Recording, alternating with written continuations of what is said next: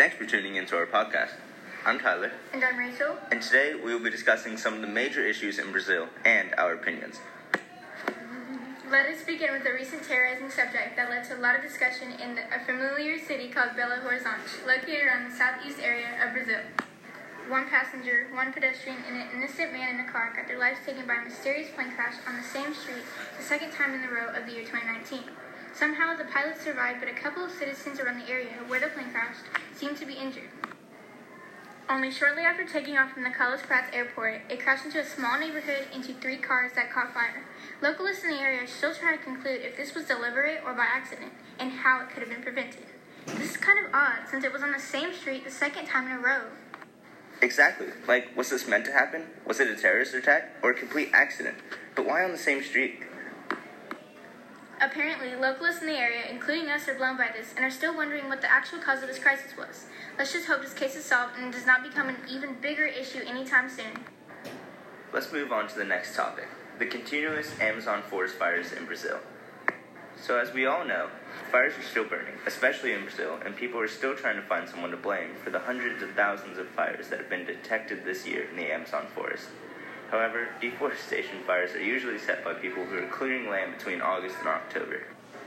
Some people are already trying to blame the workers that clear the forest out and are trying to stop deforestation because they think it could have caused a main factor in this situation. But nothing about that can be accurately proved.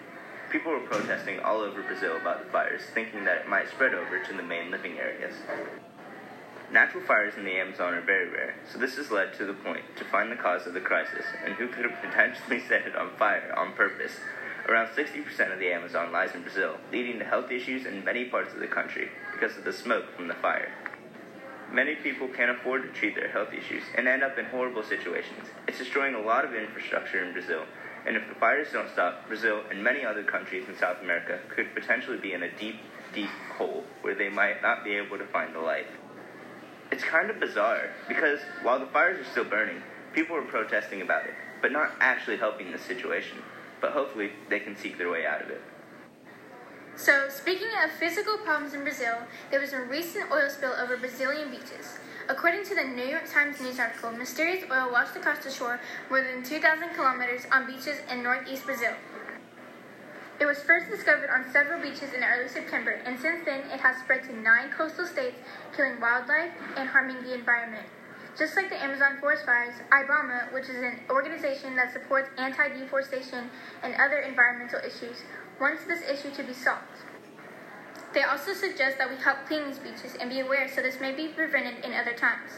As soon as this was broadcasted, many localists and even some people from other countries volunteered to help clean up the beaches and are still working on it.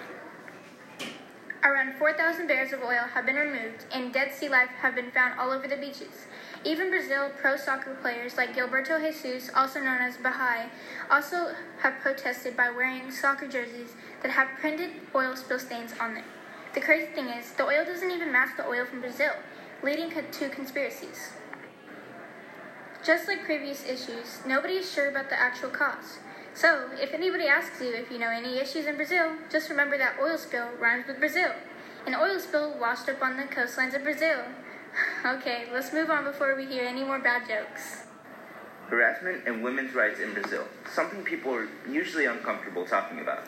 But this issue is getting worse by the day, and we need to do something about it. According to the Human Rights Watch article, over 80% of the women in Brazil are harassed in public, in private spaces, and men don't even seem to care. Women protest against men sexually harassing them in large local spots throughout Brazil. The men mock them and do not respect their rights. This not too long ago happened in a large stadium while the women were publicly protesting in front of thousands. The men mocked their actions and threw things at them, making the women feel extremely uncomfortable. It is just so wrong, and women don't even get treated equally either. Their salary is a lot lower than men's salaries. They get looked down on and literally get walked over by their thoughts and actions. It is like the women are nothing. Literally. It is time for a change. We are all human, no matter what. We all bleed red blood, and nothing can change that. We shouldn't need to worry about these issues, and we need to make a difference. Our environment is being destroyed, and people all around the world are being harmed and need help. Be the person who changes the world, not make it worse. And, ending on a good note, just a minute, you learned a lesson and you are proud. But anyway, thank you for listening to our thoughts and some pretty interesting facts about Brazil. We hope you learned something new. And remember, be the better, not the bitter. I'm Rachel. And I'm Tyler. And we are